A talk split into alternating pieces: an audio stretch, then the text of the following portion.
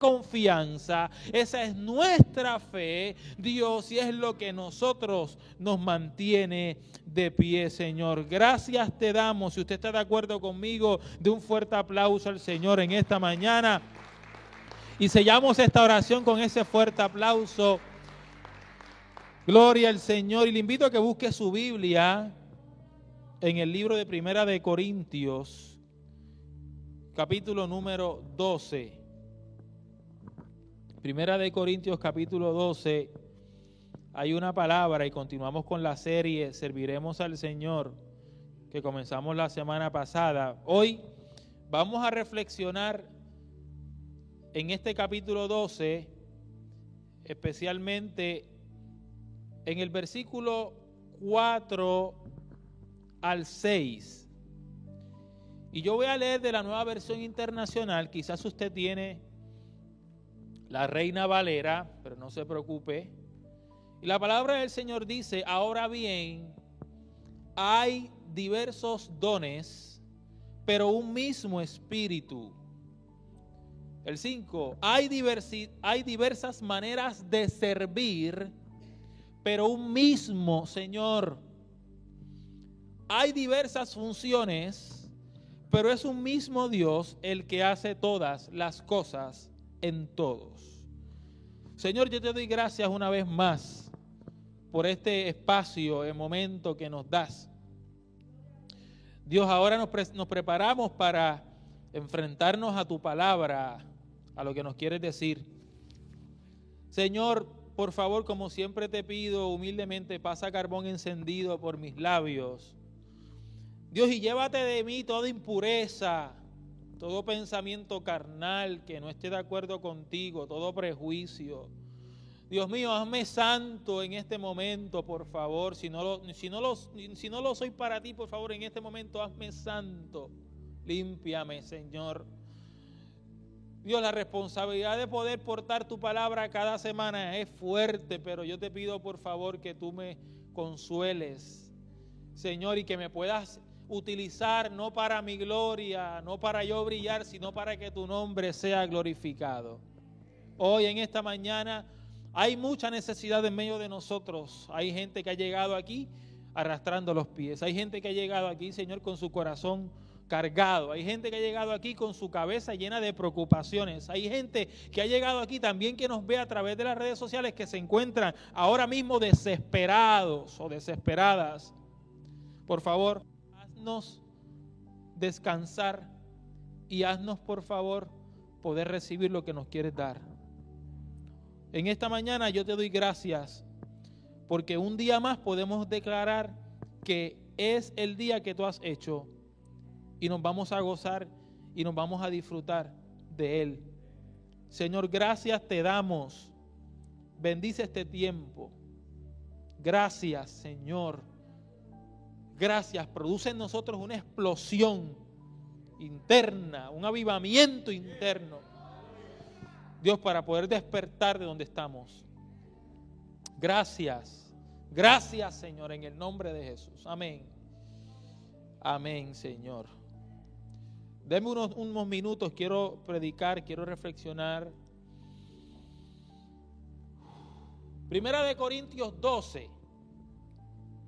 Un capítulo que cada uno de nosotros, o la mayoría, pudiéramos decir, estamos acostumbrados, lo conocemos como el capítulo de que de los dones espirituales. Un capítulo que se le ha dado mucha importancia dentro del contexto, dentro de la iglesia o el movimiento pentecostal. Los pentecostales, o sea, nosotros, usted y yo, que somos parte de la iglesia, o mejor dicho, somos parte del movimiento pentecostal, somos pentecostales por tradición cristiana, somos creyentes, por supuesto, somos cristianos protestantes, pero pertenecemos o somos parte de esa ala del cristianismo conocida como el movimiento pentecostal. Usted me sigue, ¿verdad? Como pentecostales, la iglesia, el movimiento pentecostal le ha dado mucho énfasis o mucha atención a lo que son o, lo que conocemos como los dones espirituales. Ahora bien, en esta mañana yo no vengo a hablar acerca de los dones. El propósito de este sermón no es resaltar los dones. Eso lo vamos a dejar para otro tiempo, para otro momento, porque como dije hace minutos atrás, el tema de los dones espirituales ha sido un tema muy bien discutido a veces, pero por otro lado también muy mal interpretado o explicado. Al tiempo de hoy, o mejor dicho, al momento, hay mucha gente que ha tenido confusión o que en este mismo momento no entienden o comprenden lo que verdaderamente significan los dones del Espíritu. Y por eso es que hay tanto error, hay tanta confusión en nuestras iglesias y en nuestros miembros, o mejor dicho, en los líderes que conforman la iglesia del Señor Jesucristo. En esta mañana Dios ha puesto en mi corazón hablar con ustedes, hablar de una manera íntima, de una manera en confianza acerca de estos versículos 4 al 6 que hemos leído del capítulo número 12. Pero ¿sabe qué? Para poder tocar estos versículos del 4 al 6, tenemos que entender todo el contexto o la historia que está detrás de estos versículos bíblicos del capítulo número 12. Pablo está escribiendo a la iglesia por supuesto, ¿dónde? En Corinto.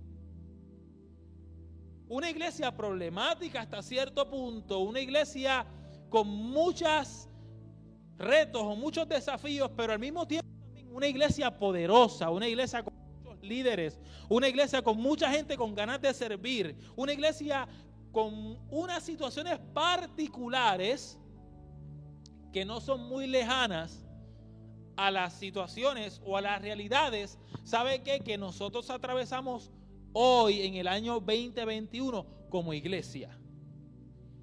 No nos debe sorprender que las cosas que ocurrieron, por ejemplo, en esta iglesia, en, los capítulos anteriores, si usted va conmigo, si usted tiene su Biblia abierta, usted se va a dar cuenta ahora mismo que el capítulo anterior, Pablo está discutiendo acerca del abuso de la cena del Señor. ¿Verdad que sí? También habla acerca del atavío, el atavío de las mujeres o el atavio de las mujeres, no sé cómo es correcto decirlo. Y habla de otros temas concernientes a la disciplina y a las cosas que estaban pasando en la iglesia. Problemas del matrimonio. Habla acerca de los sacrificados, los ídolos. Temas que la iglesia tenía que entender, o mejor dicho, tenía que aprender, porque recuerde que la iglesia estaba saliendo de un estatus de judaísmo. O sea, de otra religión, de otro background religioso, de otro trasfondo religioso. Cada uno de nosotros llegamos a la iglesia con un trasfondo no cristiano, o mejor dicho, con un trasfondo pagano un trasfondo secular, un trasfondo que no es, era un trasfondo donde servíamos al Señor. Claro, quizás algunos de ustedes tuvieron la oportunidad o el privilegio de nacer en una cuna cristiana o de nacer en un hogar cristiano, pero muchos de nosotros no tuvimos esa oportunidad. Y sabe que no me siento mal por eso. Si usted no tuvo esa oportunidad, tampoco se sienta mal por eso, porque cada uno de nosotros le llega el tiempo indicado para poder acercarnos al Señor.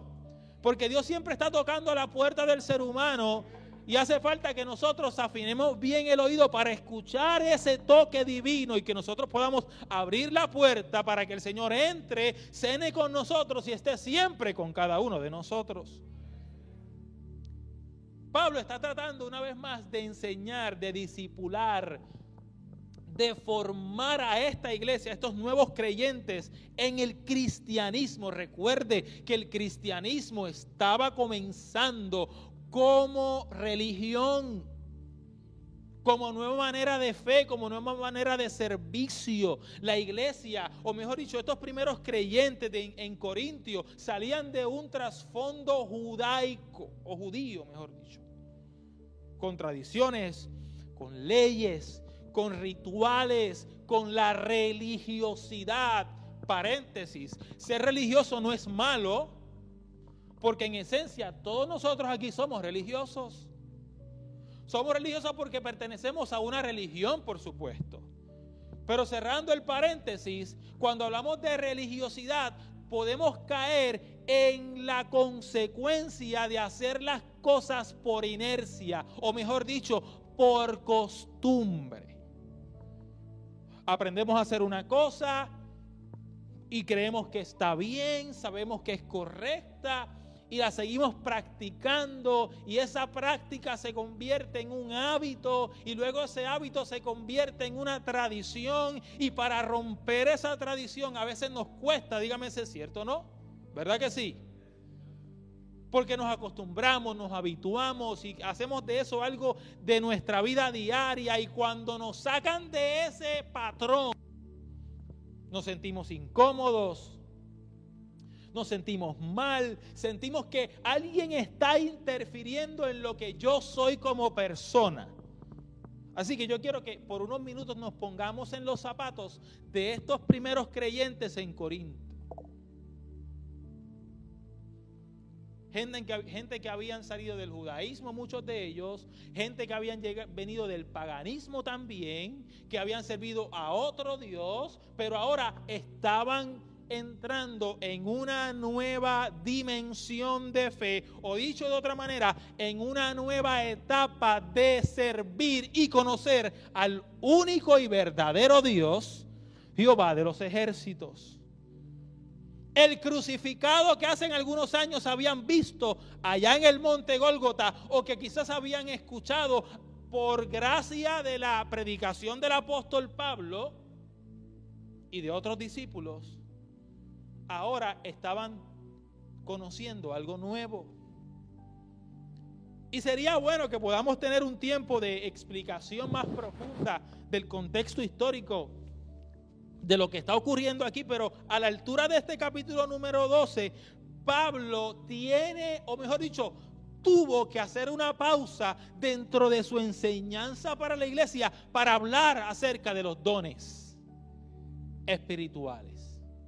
Repito, este sermón no es acerca de los dones, pero dentro de esa explicación que el apóstol Pablo saltan estos versículos 4 al 6 en el pensamiento del pastor mientras se preparaba para este sermón, porque tienen que ver, o mejor dicho, para mí, en mi opinión personal, no es lo que dice la Biblia, en mi opinión personal, es la idea central de este capítulo número 12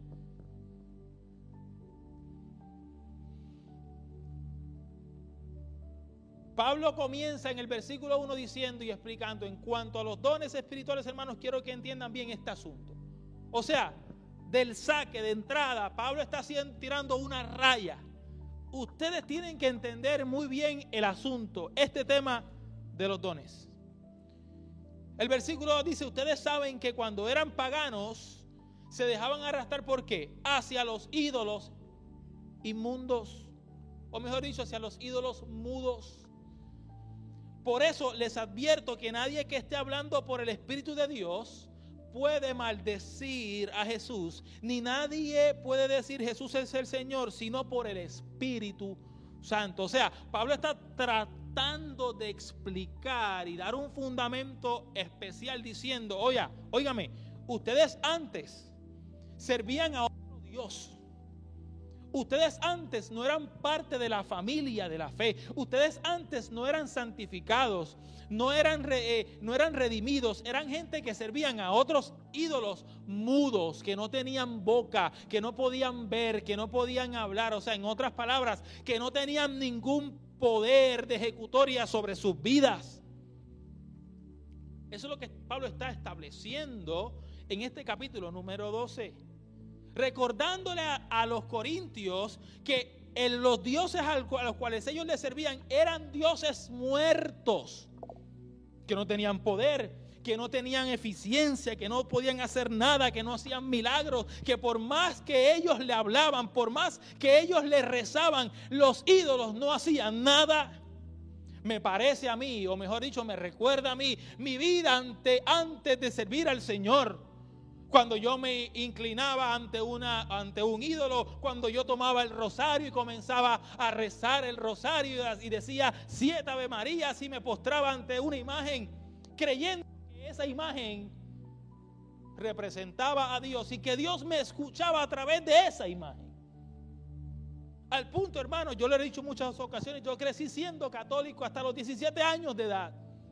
En un momento dado pensé meterme al monasterio para ser sacerdote. Porque había un llamado, había una inclinación hacia el servicio a Dios. Sin embargo, doy gracias al Señor porque Dios me encontró en el camino. Porque Dios pudo identificar ese deseo de servicio desde muy niño y en un momento dado tocó a la puerta, yo escuché su clamor y entré para encontrarme con él.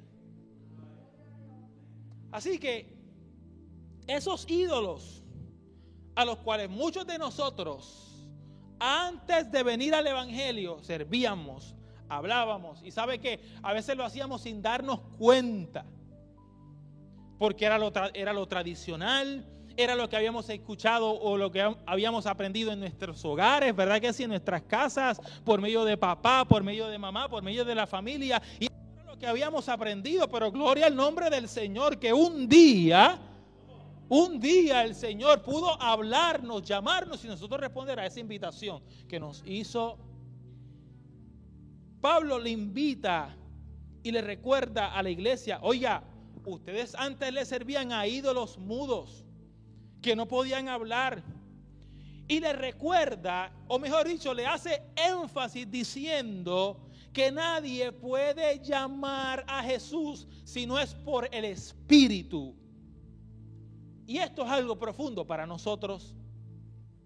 Nadie, escúcheme bien, nadie puede declarar, nadie puede llamar a Jesús Señor si no es porque tiene al Espíritu Santo de Dios en su vida. Porque Señor es una declaración de autoridad. Señor es una declaración de que yo estoy sujeto a alguien más grande que yo. Cada vez que usted y yo decimos Señor, estamos declarando, escúcheme bien, que nosotros somos menos que Él y que pertenecemos a Él y que le servimos a Él y que Él es Señor sobre nosotros y que nosotros no tenemos la capacidad, escúcheme bien, la capacidad de vivir por nosotros mismos. Yo bendigo al Señor, porque cuando nosotros nos adentramos en lo que la Biblia nos enseña, entonces podemos aprender otras cosas que quizás aprendimos mal. ¿Se acuerda el, el comienzo de este sermón? Que nos enseñaron, nos enseñaron quizás mal, pero gloria al Señor que usted está aquí en esta mañana y está escuchando esta palabra y está pudiendo recibir lo que Dios nos está diciendo. Nadie puede decir Jesús el Señor si no es por el Espíritu Santo. Así que estableciendo esa verdad, entramos en los versículos 4 al 6 de esta enseñanza en esta mañana. Luego de establecer Luego de explicar y hacer hincapié, hacer énfasis en que Jesús tiene que ser el Señor, Pablo dice, ok, ahora bien, hay diversos dones, hay diversas maneras. La palabra don tiene que ver con hacer cosas. La palabra don tiene que ver con regalos. La palabra don tiene que ver con características.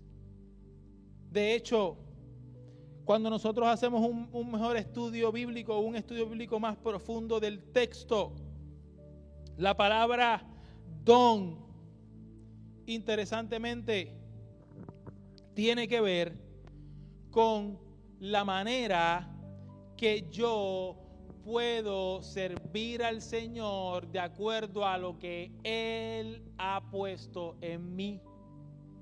Repito, la palabra don se manifiesta en lo que yo puedo hacer por parte de Dios para otros. O sea, no es algo que proviene de mí, no es algo que, se, que produce mi espíritu, sino es algo que el Espíritu del Señor pone en mi vida y en tu vida. De eso se tratan los dones. De eso se trata la manifestación que Dios está dándole al apóstol Pablo para que le, escriba a la iglesia en Corintio. La palabra usada en el griego es neumática o neumática. Por supuesto, la palabra en griego neumática es una, es una variante de la palabra neuma, que significa que espíritu. Así que es una acción de ¿De quién? Del Espíritu. Lo que nos está diciendo el apóstol Pablo aquí es, en estos versículos 4 en adelante, gloria al nombre del Señor, es que los dones son acciones del Espíritu sobre la iglesia. Ahora bien, ya explicado eso, ya eso entendido para nosotros en esta mañana. Pablo continúa diciendo, hay diversas maneras, hay diversas acciones del Espíritu, sin embargo, hay diversas maneras de servir, pero un mismo Señor. Y ahí yo me quiero detener en esta mañana, en esta reflexión que estamos teniendo hoy. Hay diversas maneras de servir. Quizás, eh, no, el versículo número 5 en la Reina Valera lo dice un poco diferente. Dice, ahora bien hay diversidad de dones, pero el, pero el Espíritu es el mismo. Mire cómo varía en la, nueva versión internacional. Hay diversas maneras de, maneras de servir, pero un mismo Señor. O sea, la clave para nosotros como iglesia poder servir al Señor de manera eficiente o de manera correcta, escúcheme bien iglesia, es a través del Espíritu.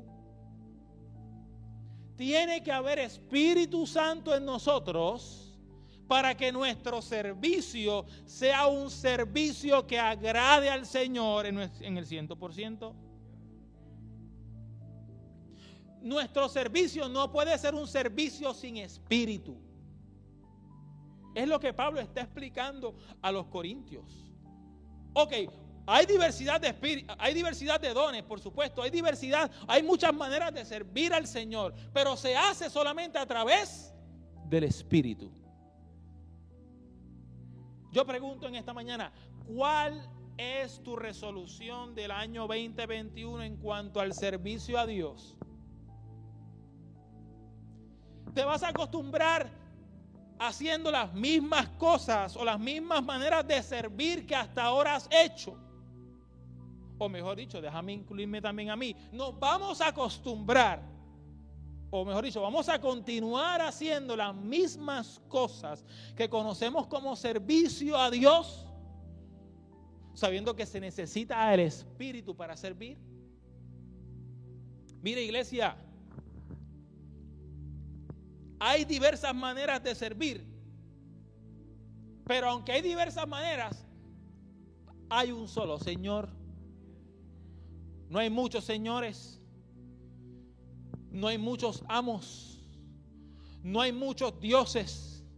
Claro, hay gente que lamentablemente ha construido ídolos en diferentes lugares ha construido ídolos en su casa, lamentablemente. Ha construido ídolos a través de sus hijos. Ha, construido ídolos a través de sus relaciones. Ha construido ídolos hasta en sus trabajos. Y hay gente, hay personas que lamentablemente, y estoy hablando de creyentes, que lamentablemente han construido ídolos que al día de hoy son más importantes, o mejor dicho, le dan más importancia que al Dios eterno y al Dios real. Hay diversas maneras de servir, pero un mismo Señor. Mi oración en esta mañana es que nosotros como iglesia entendamos cuál es nuestra naturaleza, que Dios nos llama en el 2021. A que a pesar de la crisis que tú y yo estamos pasando y a pesar de los días difíciles que quizás se aproximan o que vendrán, ¿a qué Señor estamos sirviendo? A un Señor que solamente estamos acostumbrados a servir el día domingo. O a un Señor que realmente estamos acostumbrados a servir las 24 horas del día, aún en mis sueños, aún en mi soledad aun cuando estoy en la cama, que mis pensamientos sean agradables al Señor, aun cuando nadie me ve, que mis acciones reflejen, que mi carácter, que mi conducta refleje que el Señor está conmigo y que yo no esté huyendo de la gente, escondiéndome por las esquinas. Para que nadie me vea porque estoy fallando al Señor escondiéndome y teniendo todo oculto para que nadie sepa lo que verdaderamente yo estoy haciendo. Mire, por más que nos escondamos, por más que querramos meternos debajo de las piedras, ahí el Señor nos va a ver. Ahí Dios nos está mirando.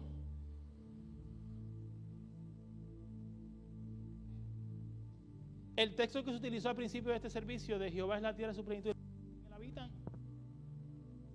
la verdad es que por más que corramos, que por más que querramos escondernos, que querramos huir, que querramos correr, que querramos, eh, aleluya, ignorar lo que Dios quiere decirnos, yo quiero recordarte una vez más que Dios seguirá haciendo lo que tiene que hacer, que Dios seguirá revelándose, que, yo, que Dios seguirá poniendo el sol en la mañana, que Dios seguirá poniendo la luna en la noche, que Dios seguirá mandando frío, mandando calor, recordándonos y enseñándonos que Él sigue siendo el Dios eterno, el Dios real, el Dios de la iglesia, que quizás la iglesia quede vacía y que nadie quiera venir a adorar al Señor, pero Él seguirá siendo el Señor, Él seguirá siendo Dios, porque no se trata de nosotros.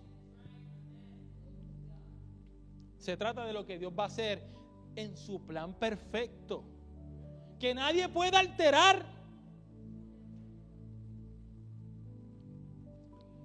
Mire, yo a veces ya no sé ni a quién creerle a veces. Y digo esto en el sentido humano, que no me malinterprete. Porque hay, hay opiniones por allá, opiniones por, por el otro lado, expertos diciendo una cosa, estudiosos diciendo otra, acerca del coronavirus, acerca de la situación política, acerca de la situación constitucional de este país. Mire lo que ocurrió el miércoles.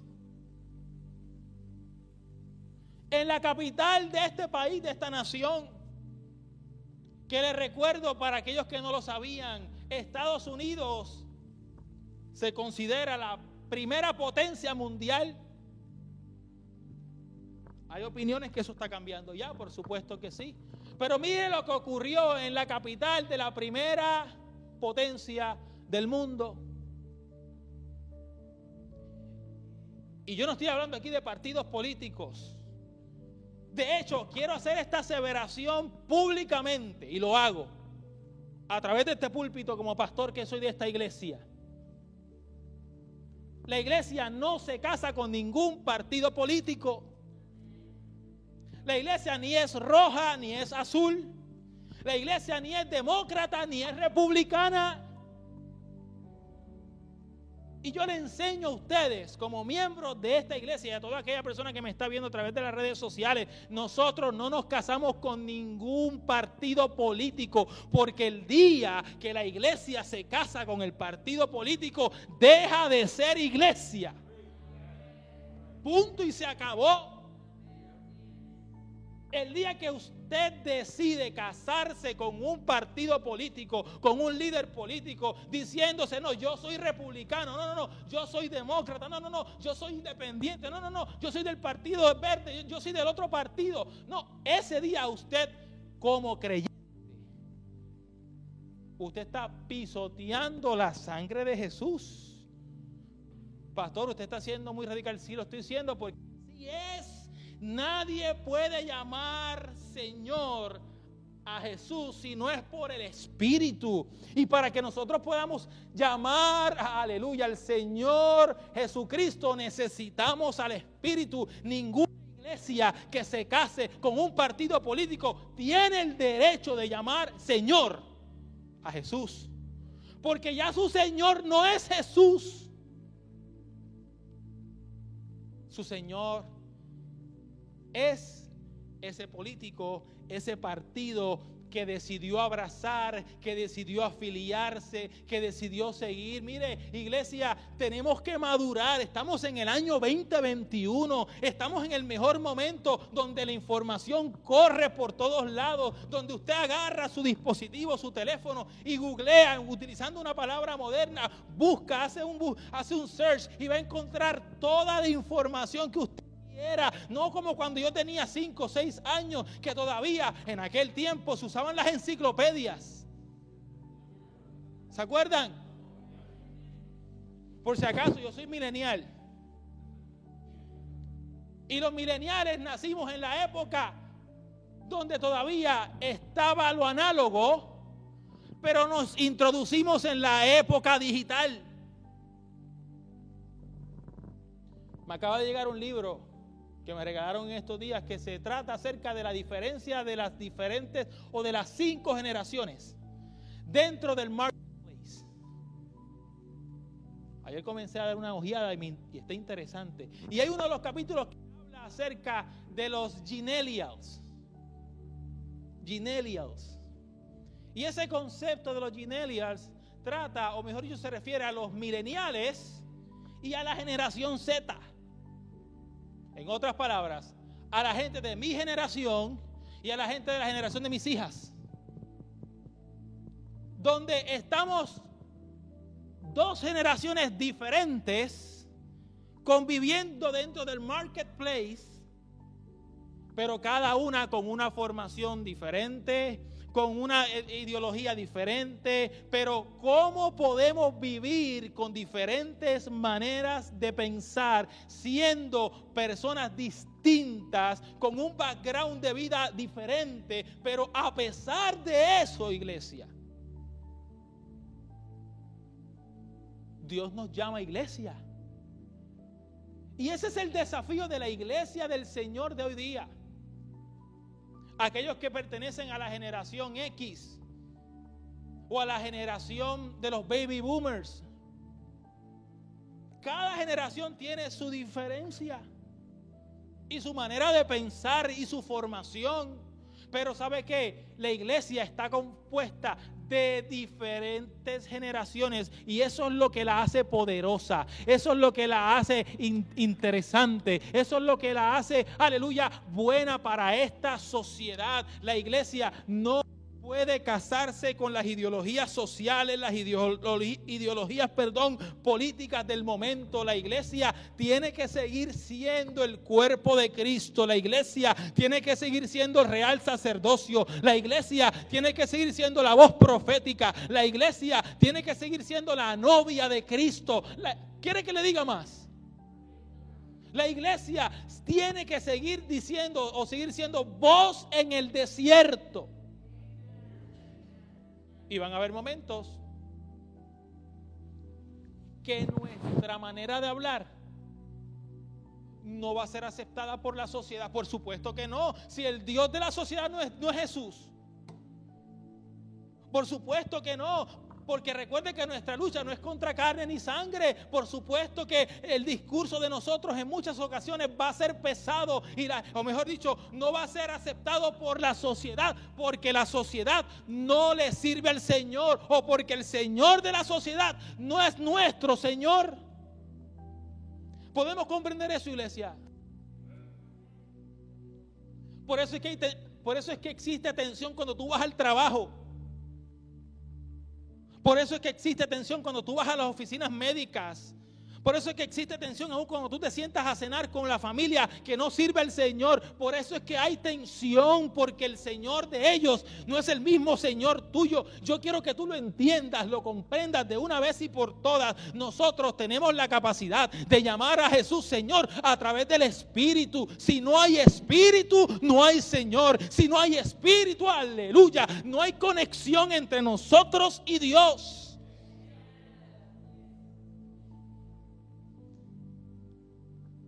Hay diversidad, o mejor dicho, hay diversas maneras de vivir o de servir. Pero un mismo Señor.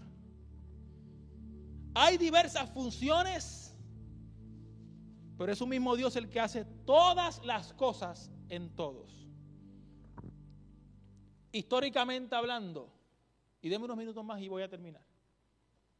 Pablo está, como he dicho, estaba enseñando a la iglesia o construyendo un liderazgo que entendiera lo que tenía que hacer. Pero no hacerlo porque querían, sino hacerlo, escuche bien esto, de acuerdo a como Dios quería que la iglesia funcionara. No para beneficio de él como líder religioso, sino para que el crecimiento de la iglesia fuera un crecimiento integral. ¿Qué significa entonces eso, pastor? Significa que a cada uno se le da una manifestación especial del Espíritu para el bien, escúchenme bien esto, de los demás.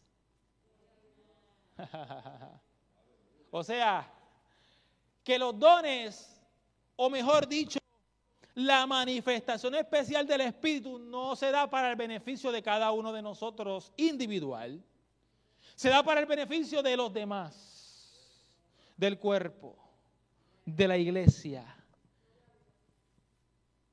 Esa manifestación especial Dios la va depositando sobre diferentes personas una vez más para que la iglesia, para que la comunidad de fe, para que cada uno de nosotros crezcamos en sabiduría, crezcamos en relación con Dios, maduremos, dije maduremos en nuestra relación con Dios y con la gente, porque aunque nuestro servicio o nuestra conexión a Dios es hacia arriba, nuestra relación con nuestros hermanos es hacia los lados. Y esto me recuerda un poco a la experiencia de Juan Wesley. Servimos al Señor, pero esa santidad se muestra con la gente que está a nuestro lado. El Espíritu nos hace a nosotros llamar al Señor, Señor. El Espíritu nos hace a nosotros servir al Señor con confianza. El Espíritu nos hace servir al Señor con fuerzas. El Espíritu nos hace a nosotros servir al Señor con alegría. El Espíritu nos hace a nosotros servir al Señor con fuerzas. El Espíritu nos hace servir a nosotros al Señor con fidelidad. El Espíritu nos hace servir a nosotros al Señor con nuestras finanzas. El Espíritu nos hace servir a nosotros al Señor con todo lo que nosotros somos. Que, esta, que este tiempo que hemos comenzado nuevo en el 2021 nos recuerde, nos acompañe, o mejor dicho, que el Espíritu nos recuerde, como lo está haciendo en el día de hoy, que lo importante es servirle a Él, pero para servirle necesitamos al Espíritu. Ahora, la pregunta para nosotros en esta mañana es la siguiente. ¿Tenemos al Espíritu o no? ¿Estamos llenos del Espíritu o estamos llenos de otra cosa? ¿Estamos llenos de la presencia del Señor o estamos llenos de odio, de rencor, de sentimientos malos? ¿Estamos, estamos llenos del Espíritu? ¿Estamos llenos del fruto de ese Espíritu? ¿O estamos llenos de las obras de la carne? ¿Estamos llenos de, maldad? ¿Estamos llenos de envidia, de coraje, de frustración? ¿Qué, ¿De qué, qué estás cargando tú en esta mañana? ¿Qué estás en esta mañana que necesita ser soltado, que necesita ser liberado hoy en este día. ¿Qué necesitas tú soltar para que el Señor se convierta? O mejor dicho, para que el Espíritu se convierta en ti como Señor.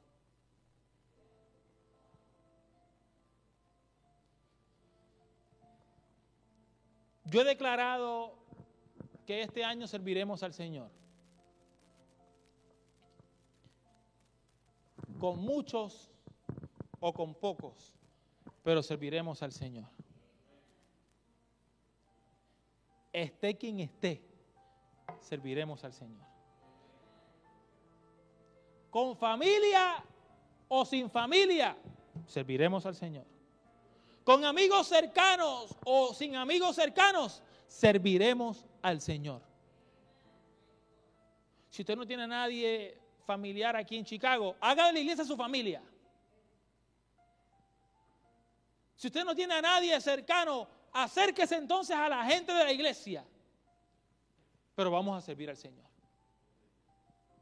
Vamos a servir al Señor. La lucha que tienes en tu trabajo secular con gente que no sirve al Señor, con gente que es impía, porque sí, realmente la gente que no sirve al Señor es gente impía. No se puede disfrazar de poner de otra manera. Hay gente que no sirve al Señor y ser impío no es una palabra maldita. La palabra impío significa una persona que no vive en piedad. Ahora, nosotros somos gente pía. Quiere decir entonces que vivimos en piedad, que vivimos en, en cierta relación con Dios de obediencia, no de sacrificio. Hello. Sino de obediencia, porque sacrificio no mueve el corazón de Dios, ahora sí la obediencia lo hace. Hermanos y hermanas, yo llegué a la conclusión, y, yo nunca he dicho esto y lo voy a decir. Dios me trajo a este lugar para que ustedes me enseñaran muchas cosas. ¿Y sabe qué? Estoy aprendiendo con ustedes. Yo necesitaba llegar a este lugar a aprender cosas que no sabía con esta iglesia. Y estoy agradecido de parte del Señor por eso. Y yo no sé lo que Dios tiene para mí el día de mañana, o lo que tiene el año que viene, o en 2, 3, 4, 5, 10, 15, 20 años, porque sabe una cosa, yo voy a durar hasta los 150 años. Yo no sé usted, pero yo sí. Así que Abigail, prepárese.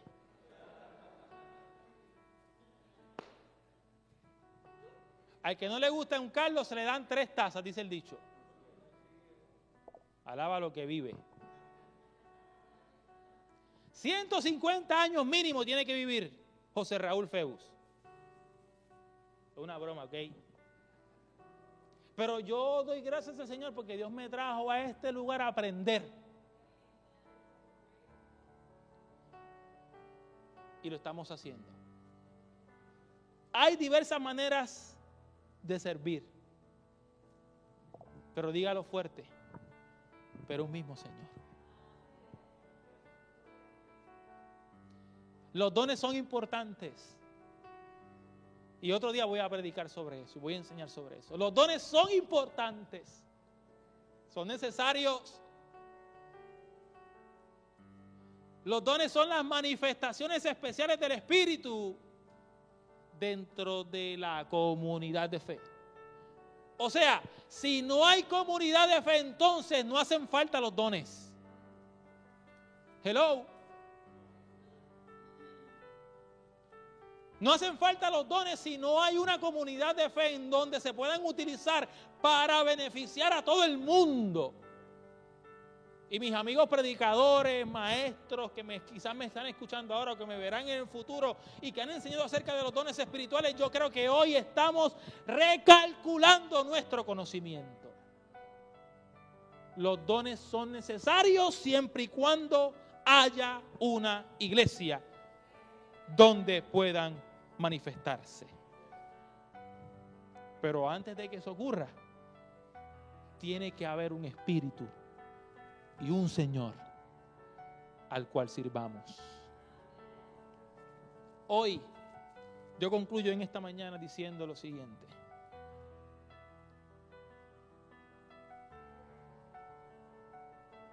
Todo esto lo hace un mismo y único espíritu, quien reparte a cada uno según él lo determina. Grábese ese texto. Grábese ese texto bíblico en su mente, el versículo 11. Dígalo conmigo. Todo esto lo hace un mismo y único espíritu. Quien reparte a cada uno según, aleluya, el Señor Él lo determina.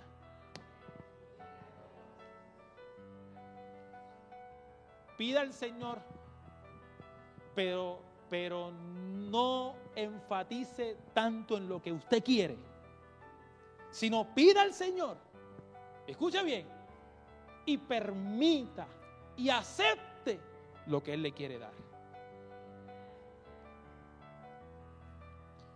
Póngase de pie conmigo en esta mañana.